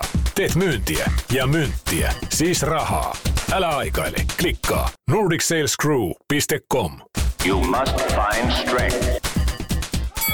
Box! Hei, ootas ootas, mä unohdin laittaa... Ai! Hammassuojat. Onneksi Mehiläisen tapaturmapäivystyksessä hoidetaan myös hammastapaturmat. Mehiläinen. Elämätehtävänä jo vuodesta 1909. Lauri Marjamäestä pakko ottaa muutamia huomioita. Hän tuli aika kinkkiseen paikkaan. Siinä oli vähän yhdeksän pudotuspeliä ja runkosarjan puolella jokaisella pisteellä oli merkitys. Jotenkin tuntuu, että kun Late, Late saapui tuohon kärppiin, niin hänestä oli kasvanut valmentaja. Toki hän oli sitä jo aikaisemminkin, mutta mä tarkoitan sitä, että hänelle oli tullut tiettyä tämmöistä mm. niin kuin auraa lisää. Ja se, mikä oli mun mielestä hieno huomata, että kun hän tuli tähän tilanteeseen, niin hän edelleen ää, puhuu todella avoimesti mun mielestä niin kuin mediankin edessä siitä, että mikä se on tilanne, miten hän näki peliin. Hän oli tosi rehellinen siitä, että siitä täytyy nostaa hattua, että hänestä oli kasvanut semmoinen niin sanottu huippuvalmentaja, että, että kun hän kärpistä lähti ää, Leijonissa, ei vielä niin sanotut natsat, natsat riittänyt, että hän ei ollut ehkä tarpeeksi uskottava, vaikka hänellä oli Suomen mestaruksia takana. Mitä, mitä mietteitä teillä Lauri Marjamäestä nyt tähän, tähän hetkeen? Hän tuli, näki ja kuitenkin voisi sanoa, että voitti. Joo, Laten oli selvästi, hänellä oli enemmän selkänojaa ja varmaan tämmöistä karismaa evästä saanut, koska hän oli ollut Leijonien päävalmentaja, hän oli ollut KHL valmentaja, hän oli julkisuudesta tuttu tavallaan, että kyllä sieltä saa semmoista evästä, minkä kanssa sitten on vähän helpompi kävellä. Toiseksi hänellä ei ollut oikeastaan yhtään hävittävää, mutta ei hän persoonana ollut muuttunut. Mä muistan, kun hän tuli Ouluun, niin hän sanoi silloin, että jokainen saa olla oma itsensä. Ja kyllä muista Late itse on ollut, on edelleen oma itsensä. Että kyllä täytyy sanoa, että maailmalla tarttuu niin hyviä asioita, eikä ole tullut mitään häiritsevää. Niin on, mullakin jäi semmoinen käsitys jo silloin ensimmäistä stintistä, kun hän oli täällä että Oulussa, että tosi semmoinen avoin ja se, että niitä median suuntaan niitä haastatteluita annettiin, semmoinen jäi muun muassa mieleen, kun eräänkin pelin aamujäitten jälkeen, niin joku muistaakseni taisi olla playoff-aika ja kysyi, että niin kuin pystyykö jotakin kommenttia johonkin asiaan oli kysymässä ja se jäi mieleen, kun Late kommentoi, että hän voi antaa kommentti milloin vaan, että Kimiki antaa viisi minuuttia ennen lähtöä kommentteja, että jos ei hän pysty antamaan kommentteja ihan milloin vaan ennen peliä, niin sitten hän on väärässä paikassa. Eli just se kanssa se niin kuin yhteistyö median kanssa ja ehkä vielä lisääntynyt avoimuus, niin niin se on, se on kyllä hienoa yhteistyötä niin kuin hänen kanssa, että hän elää kuitenkin yleisöllä, niin kuin joka nosti ihan kanssa ensimmäisenä esiin, että ensinnäkin A, peli laitetaan kuntoon, mutta isona toisena osana oli se, että nyt yleisö hallille ja yhdessä tekemään sitä juttua. Niin ja sitten tuohon tota, niin kun kiteytäksen tuon Marjamäen, Marjamäen stintin, niin siinä, että ö, jotenkin hän myöskin aika, aika tota, mun mielestä tämän niin kuin kauden päätteeksi pysty purkamaan se meillekin tosi hyvin, että, että, että varmasti istutaan ja neuvotellaan kärppien kanssa, mutta se nyt on lähtökohtainen, että kun seuraaviin talko, hän ty- tykkäsi muuten käyttää talkoita, talkoit sanaa paljon, että hän tuli oikeasti talkoisiin. Seuraavan kerran kun talkoisiin lähdetään vaikka kärppien kanssa, niin toi niin kuin mun mielestä hän pystyy niinku puhumaan myöskin siitä, että pelaajahankinnat ja kaikki tämmöinen joukkueen kasaaminen ei voi olla tolla mallilla. Hänhän antoi aika raha, niinku rehellisen palautteen myöskin kärppien toimiston puolella. Joo, Anto, ja tota, jos, jos se viesti, minkä ainakin itse vaan ihan lehtien välityksellä on katsonut, niin hän haluaisi valmentaa täällä, mutta se on selvä, että jollei joukkue ole jo kasattu, niin ollaan myöhässä. Kyllä. Meillä on siellä paljon, paljon niin valmiita hyviä sopimuksia puolustuksessa ainakin ja sillä tavoin, mutta jotain pitää varmaan sitten hankkia, ellei ne ole siis täsmälleen sitä, mitä huhut kertoo, että kyllähän tietysti voi olla, että joukkue on valmis, koska ensi vuonna joukkueet IFK ja Lukko, kuin suuren pettymyksen ne koki. Se on ihan varma, että siellä pannaan paalua pinoa. Ja täällä pannaan kanssa, että kolme pettyjää. Ja nyt sitten varmaan joku tuostakin vielä liikassa miettii noista pelissä olevista, että hei, pannaan ensi vuonna vähän lisää, että tämä on melkein samanlainen kausi kuin KHL, äh, Jokerit oli se KHL, että tullaan pistämään kyllä ensi vuonna paljon rahaa. Jos teillä olisi vapaus ja valinta, niin jatkaisitteko ensi kaudella Marjamäellä? Kyllä mä ainakin, mun mielestä ei kannata niin lähteä toivomaan muualta mitään, että jos jää, vaikka tiedetään, todennäköisesti tiedetään, että se on vain kauden mittainen paletti sitten, että kyllä se varmasti olisi hyvä, että sitten saisi kyllä olla hyvä vaihtoehto kyllä ja kolme vuotta sitten se toinen. Niin, takaisin niille jengoille, mitä oltiin 2014. Niin, Marjamäki tuli 2013. Niin. Mutta onko se Marjamäen jatko nimenomaan semmoinen, että jos hän kauden jatkaa, niin siinä vähän niin kuin pidätellään näitä kärppäseuraajia mukana vielä, että kunhan sinne niin pudotuspeleihin mennään, koska se on jotenkin huomannut, että, että, että jos peli on hankalaa, niin suuri osa kärppien seuraajista lopettaa seemoreitilauksen eikä välttämättä löydä hallille ja sitten saattaa tulla joku viesti, että hitsi kun kärpät voitti tuon seiskapelin, niin nyt kyllä uskoa on taas, että kyllä nyt hallille tulee. Että onko tämä nimenomaan, että Marjamäen jatkaminen tarkoittaa sitä, että myöskin nämä kärppien seurat, jotka niin voitosta elää, niin he myöskin pysyisivät tässä mukaan? Mutta mehän tiedetään, mitä tarvitaan. Me tarvitaan noin kolme pelaajaa. Niin toi joukkue on hyvä. Eikö se tässä vaiheessa käytännössä ole, että kärpät etsii siis kahta valmentajaa, mikäli ajatellaan, että Marjamäki, niin, Marjamäki on ensi kaudella, niin tässä vaiheessa pitäisi jo alkaa lyömään kiinni sitä, no. Sitä seuraavan kauden valmentajaa. Ja yksi semmoinen nimi, jonka mä haluan nostaa, on Maso Lehtonen, joka nyt tuolla Rokissa tekee äärettömän hyvää työtä ja on tehnyt Imatralla äärettömän hyvää työtä, niin se pitäisi jollain tasolla nyt kärpien toimistolla huomata, että siellä kasvaa tommonen valmentaja. Koska siinä mä aistin semmoista niin kuin modernia Mikko Mannerta, että siitä saattaa niinku tulla aika hyvä poika, kun hän vaan itse antaa itselleen luvan, että okei, nyt hän on valmis liikaympyröihin, niin kärppien pitäisi katsoa tuonne Rovaniemen suuntaan aika kovasti. Joo, mä oon kuullut hänestä, et, en, en tiedä ollenkaan, mutta on kuullut hyvää. Joo. No, yksi aikakaus myös, mikä tuli päätökseen, oli Mika Pyörälä. Lasse Kukkonen lopetti, Mika Pyörälä lopetti mä jotenkin mietin, että siinä vaiheessa, kun nämä kaksi herrasmiestä jättää hiekkalaatikon, niin Kärpille koittaa, koittaa kovat ajat. Se johtajuus, kaikki pelillinen esimerkki, mitä he pystyy antamaan ja se, että mitä se merkkaa se seura heille, niin sitä ei voi millään tasolla ostaa. Mika Pyörälä, mitä, mitä nyt jatkossa, kun Spede on tästä lopettanut? Kaikki ylisanat lienee, tai ei ole turhia, kaikki ylisanat kyllä liittyy Mika Pyörällä Tuliko, tuliko meillä, ainakin itselle tuli lopulta yllätyksenä, että nytkö se sitten tapahtuu, että Spede lopettaa, että en tiedä sitten mitkä syyt siinä sitten kaikista eniten painaa taustalla, että päättää nyt, koska kyllähän hän olisi kevyesti vielä neljä viisi kautta pystynyt pelaamaan. Niin, Sten. Ainakin pari sä, sä oot nähnyt vähän niin kuin kaikki Speden pelit, mitkä tota, hän on täällä Oulussa vetänyt. Pyörällä mikä on, oliko se nyt 749 runkosarjan peli Kärpissä? niin mietitään, hän oli seitsemän vuotta pois Oulusta. Ja Kari, tai, tai sotan, jos sanotaan äsken Lasse Kukkosen, niin Lasse Kukkonen sanoi kerran, että, että, hän, että hän oli neljä vuotta idässä neljä vuotta lännessä. Joo. Eli kahdeksan vuotta pois.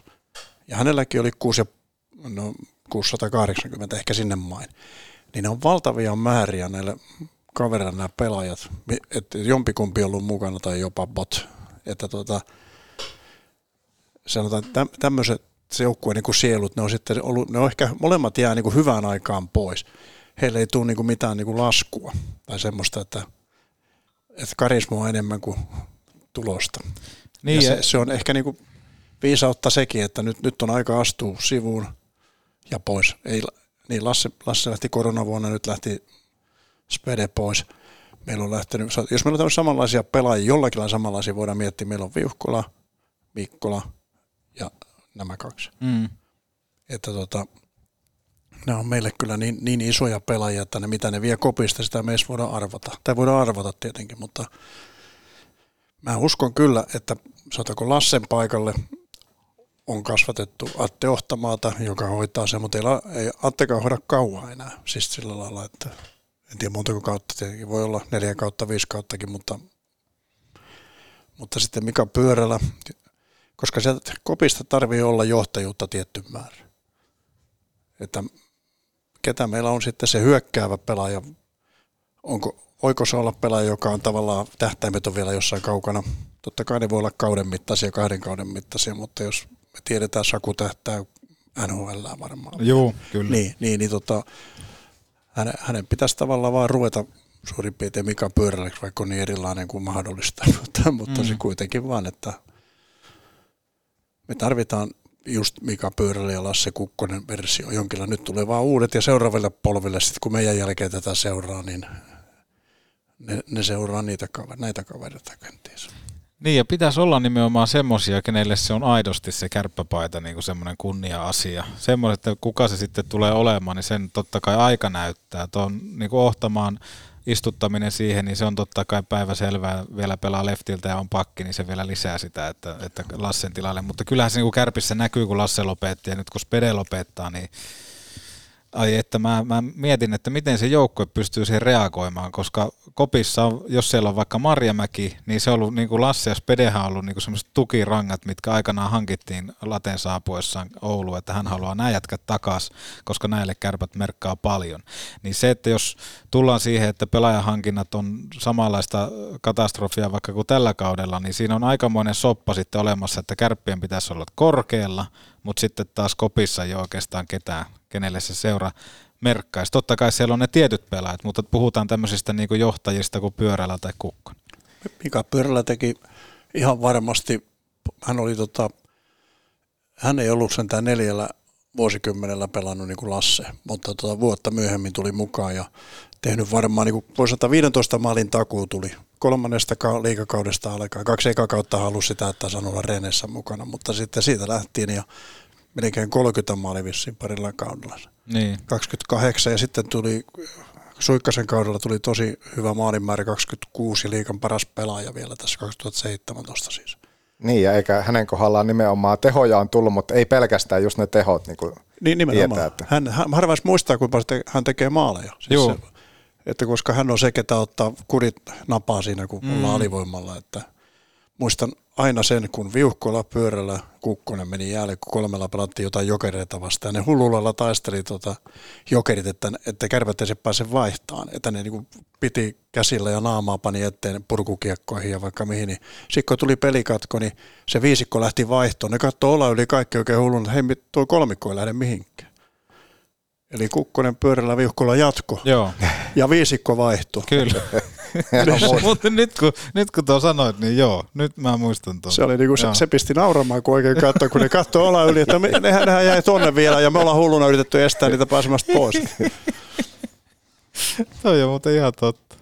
Mutta siis, siis paljon, nyt on niin sanottu muutoksen aika. Joo, kyllä. Että jos se jossain kohtaa lähti siitä, kun Arponen ja Junno jäi pois, niin nyt on pelaajistakin jäänyt semmoiset Arposet ja Junnot pois, että Oulun kärpät organisaationa kokee melkoista myllerrystä ja nyt on mielenkiintoinen nähdä, että miten siihen pystyy reagoimaan. Kyllä. Ja kolme pelaajaa Stenkka heitti, että kärpät tarvii vielä ensi kaudelle.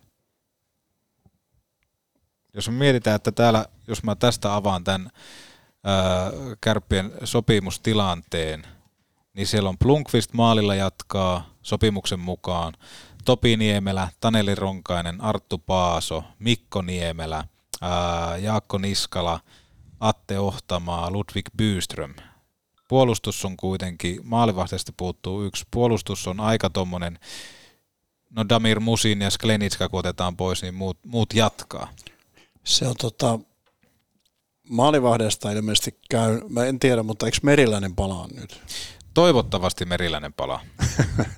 Ja sitten tota, Blomqvist ei välttämättä jää, eli saattaa olla niin kuitenkin se yhden molarin vaje sitten. Että, Niin.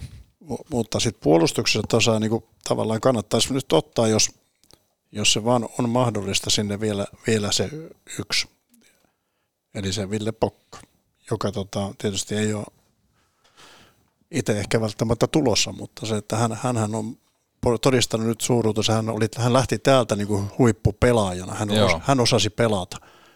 KHL hän on kuulemma se kaveri, kun blokkaa eniten laukauksia. Tuntuu Mm. niin uskomattomalta. Mutta, mutta siinä sitä olisi sitten, että kannat, hänestä kannattaa kilpailla kovaa. Joo, ja Pokkahan on nimenomaan myöskin semmoinen pelaaja, että sille se kärppäpaita merkitsee myöskin Joo, paljon. Niin tärkeä elementti just se. Niin. Vai ei Pokka vielä tiedä, että hän pelaa? No, mutta tänne vaan. Mutta entäs tämä, onko Sleniskahan, tietysti me tiedetään, että hän pystyisi pelaamaan nyt missä vaan, mutta eihän me tiedetä, mikä on hänen mielenkiintoista. Niin, joo, kyllä Sklenitskan pitäisin tuossa tossa joukkueessa ja sitten Musinin vaihtaisi siihen Pokkaan, että se olisi ihan hyvä, hyvä kyllä trade. Ja Pokka toisi totta kai niin Raitin kätisyyttäkin tuohon puolustukseen vielä lisää sitten, mutta tota, Sklenitskan kaltaista semmoista poliisia ei oikein ole ollut vähän aikaa. ei ja tuommoista, joka niinku oikeasti taklaa tuolla ja puhtaasti vielä, niin se on, se on aika tärkeä pelote, kun huomattiin Ilvessarjassakin, että siellä alkoi kulmissa vähän jätkät katsoa, että Joo. saatana taas toi. Mulla vähän, mulla vähän yllätti, että se kiekkovarmuus sitten lopulta kuitenkaan ei ollut niin timanttinen, mitä mä ajattelin. Että vähän jännitti aina, kun hän oli alimpana avaamassa hyökkäystä, mutta tietenkin ne pommit ja kaikki ne, niin semmoista sen luokan pelaajaa tarvittaisiin. Mm. Ja peli aika tavalla oli semmoinen, että mitä, mihin hän oli varmaan jo vähän pelitauolla ilmeisesti sen olympiakisoja ja, Joo. ja sitten sit pelaamaan ja paljon minuutteja, niin voi olla, että se vähän löi takaisin tuossa. Kyllä, kyllä. Mutta aivan loistava.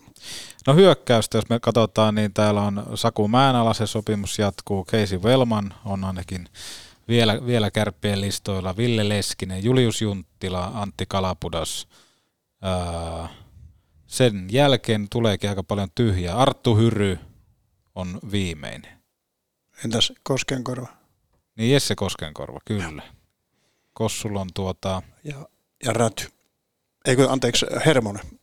Niin, Hermonen ja toi Koskenkorva, kyllä. Joo.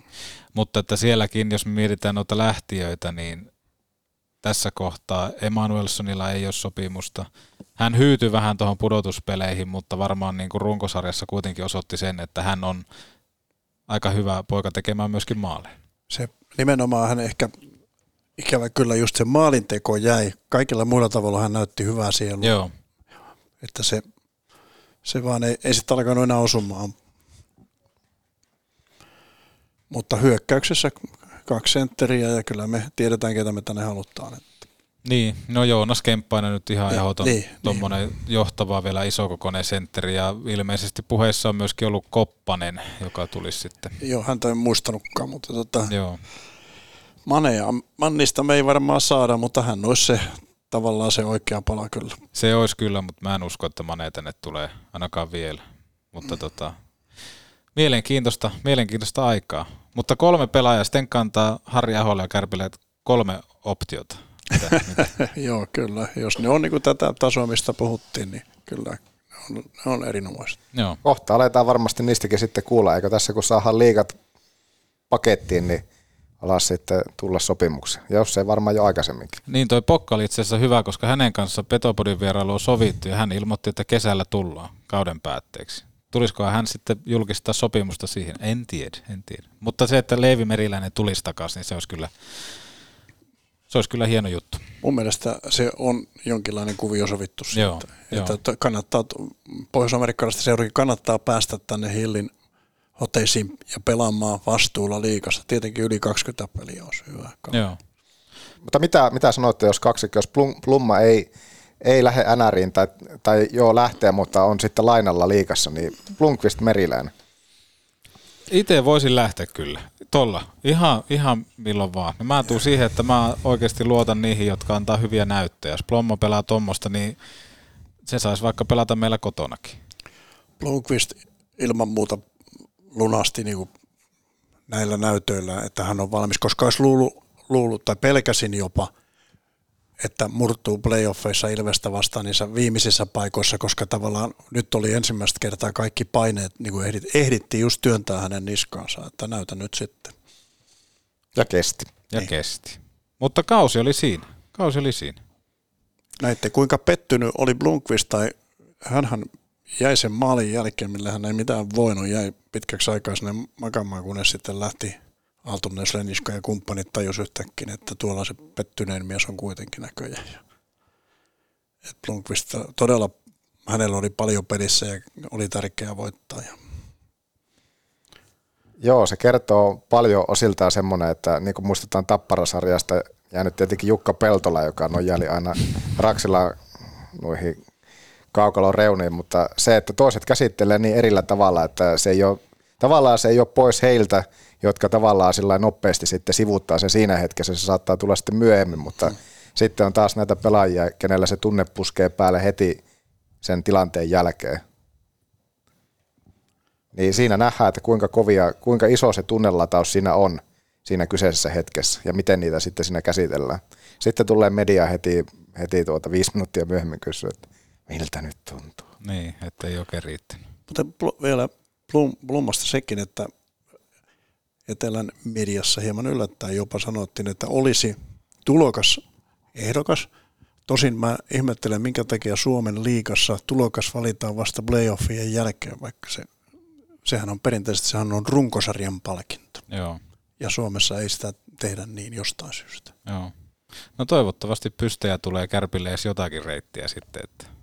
Tämä oli kovia, tällä kaudella nimenomaan mun mielestä oli kovia nuoria vahteita. Plumman nousu, Nick Malik, joka vieläkin porskuttaa. porskuttaa siellä, on pelannut uskomatonta kautta tähän mennessä KKssa, niin ja Oskari, nuoret ja Oskari Salminen. Niin, ja Salminen, joka, joka jo vähän väläytteli viime kaudella, mutta nyt sitten Jukureissa on kyllä lähtenyt ihan uskomattomaan liitoon, että nuoret maalivahit vähän tällä kaudella on sivuttanut sitten konkareet. Niin Kuka on vuoden valmentaja? Se on mielenkiintoista. Jukureilla meni Olli se kuitenkin. Niin, Olli, joo. Mutta Olli Salo, se on niinku semmoinen, kun mä sanoinkin jossain kohtaa, kun KKsta puhuttiin tällä kaudella, että se on vähän semmoinen paikka, että sä saat siellä niinku etelässä tehdä aika paljon pitkää päivää, mutta kukaan sua ei huomioi. Ihan sama, että runkosarjan neljäntenä jossain kohtaa, niin kaikki on silleen, että kyllä ne jossain vaiheessa tipahtaa tosta. Kävelet tuonne kaupungille vaikka kovienkin liigatyyppien luo ja kysytte kuka on koko valmentaja, niin mä veikkaan, että Joo. kymmenestä kolme tietää, niin hyvä on. Joo, ja senkin mä olin opetellut se Salon. Joo, sama. Itsekin vähän niin kuin jäänyt vasta kauden mittaan mieleen, kun rupesi miettimään, ketä siellä pelikaaneessa oli ja kuka oli nyt siellä Kouvolassa, kun ne pelasi jumpas keskenään. Että. Joo. Niin, ja miettikää sitä KKonkin valmennustiimiä, että siellä ei taida yhtään yli 32, no tietenkin Kari Lehtonen on vähän kokeneempi, mutta muuten, muuten siellä on semmoisia kolme, kolme vitosia, kolme kutosia jätkiä. Mm. Mutta he, Mikko Heiskan ei. On se vähän varmaan yli. Ei, Joo. se on, se on 85 kutonen jätkä, että ei se sen vanhempi ole. Kyllä. Mutta mielenkiintoinen oli kausi ja toivottavasti kohta kuullaan kärppien tulevaisuudesta myöskin. Ja kerrottakoon, että meille on tulossa nyt, vihdoin ja viimein saatiin sovittua myös Ilkka Mikkola ja Tommi Virkkusen vierailu, jossa sitten otetaan kuuntelijoiden kysymyksiä ja mietityksiä siitä, että mikä on kärpät nyt ja tulevaisuudessa, mutta se on varmaan vaikka kärppien kausi loppuu, niin Petopodin porskutus se jatkuu. Mutta yksi kysymys mulla on tässä vaiheessa, milloin me puhutaan tästä legendaarisesta liukuporosmiehestä, kai, ei kai häntä voida sivuttaa kuitenkaan Petopodin jaksossa 200. Ei missään nimessä. Liukuportas, hän laittoi viestiä, että hänellä on kaikki hyvin ja käski kiittää Kiehkoradiossa Stenkkaa ja Hepolaa etenkin. Hän oli, hän oli päässyt kotiin Kuopioon. Mahtavaa. Ja Nokia Areenan liukuportaat. Niin, Nokia Areena. Miten Stenkka, vaikuttiko suhun Nokia Areenan liukuportaat? Tuntuuko se ihmeelliseltä, kun jäähallissa on liukuportaat? En päässyt käyttämään ja neljännellä kertaa Nokia Areenalla vasta opin reitin kahvia mediahuoneeseen joutumatta ulos. Entä miten, miten tuo? Onko se... Niin, meillä on siis Stenkka toi pöydälle tämmöisen Radio Cityn, tämä on uniikki, tämä on tämmöinen Radio Cityn kiekkoradion pelipaita, jonka Jerse 53 on tehnyt. Selässä on kiekkoradio ja myöskin 103.1. Otetaan tähän Stenkan nimmari, eikö oteta? Saahanko? Joo, niin. ja keksitään peruste, millä se paita luovutetaan. Että sanotaan, että joku, joka kertoo, miksi sen tarvii, vai mikä teidän Joo. systeemi oli otetaan tästä kokonaan some pois, vaan tämä on niille, jotka tämän jakso on kuunnellut. Niin laittakaa jotain reittiä, on se sitten Petopodi Instagramissa, minkä takia just sun pitäisi saada Kiekkoradion pelipaita. Tai jos se Instagramia on tai Twitteriä, niin sähköposti löytyy petopodipodcast.gmail.com, niin sinne perusteluita. Sanoitko petopodi, petopodipodcast at gmail.com? Kyllä, petopodipodcast.gmail.com. Petopodipodcast.gmail.com. Niin sinne. Ja sitten Joonakselle voi soittaa myös. Joonaksen numero on 041 478. Miksi se some jää pois? Tai, jo, tai Joonaksen osalta. Eikö mennä noin yleensä? No eikö siis mä, että ei oteta turhaan nyt niitä, jotka no. ei kuuntele jaksoja, vaan somessa okay. mukaan otetaan niille, jotka oikeasti kuuntelee jaksoja. Niin semmoista, semmoista paitaa ei enää tuu, koska se on, se on tuota niin finito ainakin toistaiseksi. On. Kiekkoradio Sitin taajuuksilla on nyt sitten, en tiedä minkälainen historia, tai tiedän, että minkälainen historia, mutta se, että toistaiseksi viimeinen lähetys on paukastu nyt siihen, siihen kun kärpät hävisi puolivälierää, että siinä tuli pitkä ajanjakso. Mistä vuodesta Stenkka on kyseiselle kanavalle? Mikä oli ensimmäinen vuosi? Kaupa, kaupalliset kanavat 88-89, mutta sitä ne oli tietysti Yle, mutta tämän, tämän, tavallaan tätä jatkumoa on, on ollut vuodet 88-89. Ja montako peliä? Joo. Niitä on aika monta. Niin ja se, tässä on sillä lailla aika paljon, että playoff-pelejäkin on aika paljon tullut tänä aikana. On. Ja jo. kyllä meidän täytyy muistaa kaikista kritiikistä huolimatta, että kärpät on ylivoimaisesti 2000-luvun paras seura, joka on ollut aina playoffeissa sen jälkeen, kun on noussut liigaan. Ja odotukset vaan ovat aika isot, jonka takia te tavallaan sitä se palaute ei ole aina rakentava. Niin, ja sitten kun kritiikki antaa, niin se kehittyy. Jos me kokea vaan täällä, että olipa hyvä hankinta Velman, harmi kun ei päässyt vaan maalipaikoille, niin mun mielestä sekin on sitten taas niin kuin itsensä huijaamista. Että se, se täytyy antaa, ja kritiikki on myöskin välittämistä. Kyllä. Se on just näin, ja tässä vaiheessa nyt kun vielä kunniana pääsin Petopodin jaksoon vieraksi, niin tietenkin kyllä tätä Kiekkoradion lähetystäkin varmasti osittain ristiin tässä menneen, niin haluan tietenkin kiittää kaikkia, ketkä on Kiekkoradiota kaikkina näinä vuosina. Itse sai olla 11 kautta 2010 kaudesta siinä mukana, niin iso kiitos kaikille, ketkä olette lähetyksiä, studioitakin malttaneet kuunnella jälkipelejä otteluiden jälkeen, että on sitä aika monta studiota on routa sydämellä käynnistetty ja aika monta sitten onneksi on saatu myöskin samaan kappaleeseen voittolauluna päättää, että semmoinen eräänlainen ajanjakso tuli itselläkin sitten päätökseen tuon myötä. Ja niin, sano vasta. Niin, mietin ja kuunnelkaa se viimeinen jakso. Siinähän sitä ilmeisesti en ole itse kuunnellut sen jälkeen, kun hyppäsin junaan, mutta tuota, kuunnelkaa se viimeinenkin jakso niin moneen kertaan. Siinä sai vissiin hyvää yhteenvetoa. Kyllä, paitsi että todennäköisesti sitä ei taida, oli, miten me Antti se kiteytettiin, sitä ei taida löytyä valitettavasti mistään. Merirosvo radio, kaapattiin lähetys ja jossain kohtaa laitettiin se pois. Mutta aika moni oli ollut onneksi kuulolla. Oli, oli. Mutta ehkä siitä, jos tarpeeksi kyselyitä tulee, niin voi jonkinlainen koostekin mahdollisesti johonkin saa. Joo. paljon musiikkia soinut, että se oli se oli semmoista yhdessä oloa sitten kaikkien lähetykseen soittaneiden ja viestin laittaneiden kesken. Ja kiitos teille herrat myöskin tästä jaksosta ja varmasti kutsut tulee edelleen perille se, että päästäänkö sopimukseen jaksokohtaisesta vierailusta, niin se on sitten totta kai teidän ja teidän agenttien päätös, mutta tota, kiitän tässä kohtaa teitä ajasta. Käydään totta kai media edessä, kun täällä on Kiekkoradiosta vieraita. Haluatko agenteista tie- tiedon? Haluan. Eli tänään näytti olevan teksti TVssä, että vanha vakojahotelli Torni avataan Helsingissä.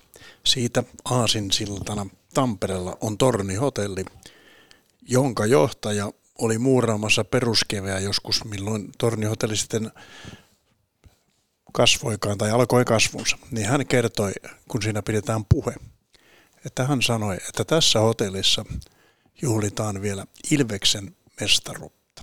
Oho. Ja hän sinä keväänä Ilves ilmeisesti oli karsinut.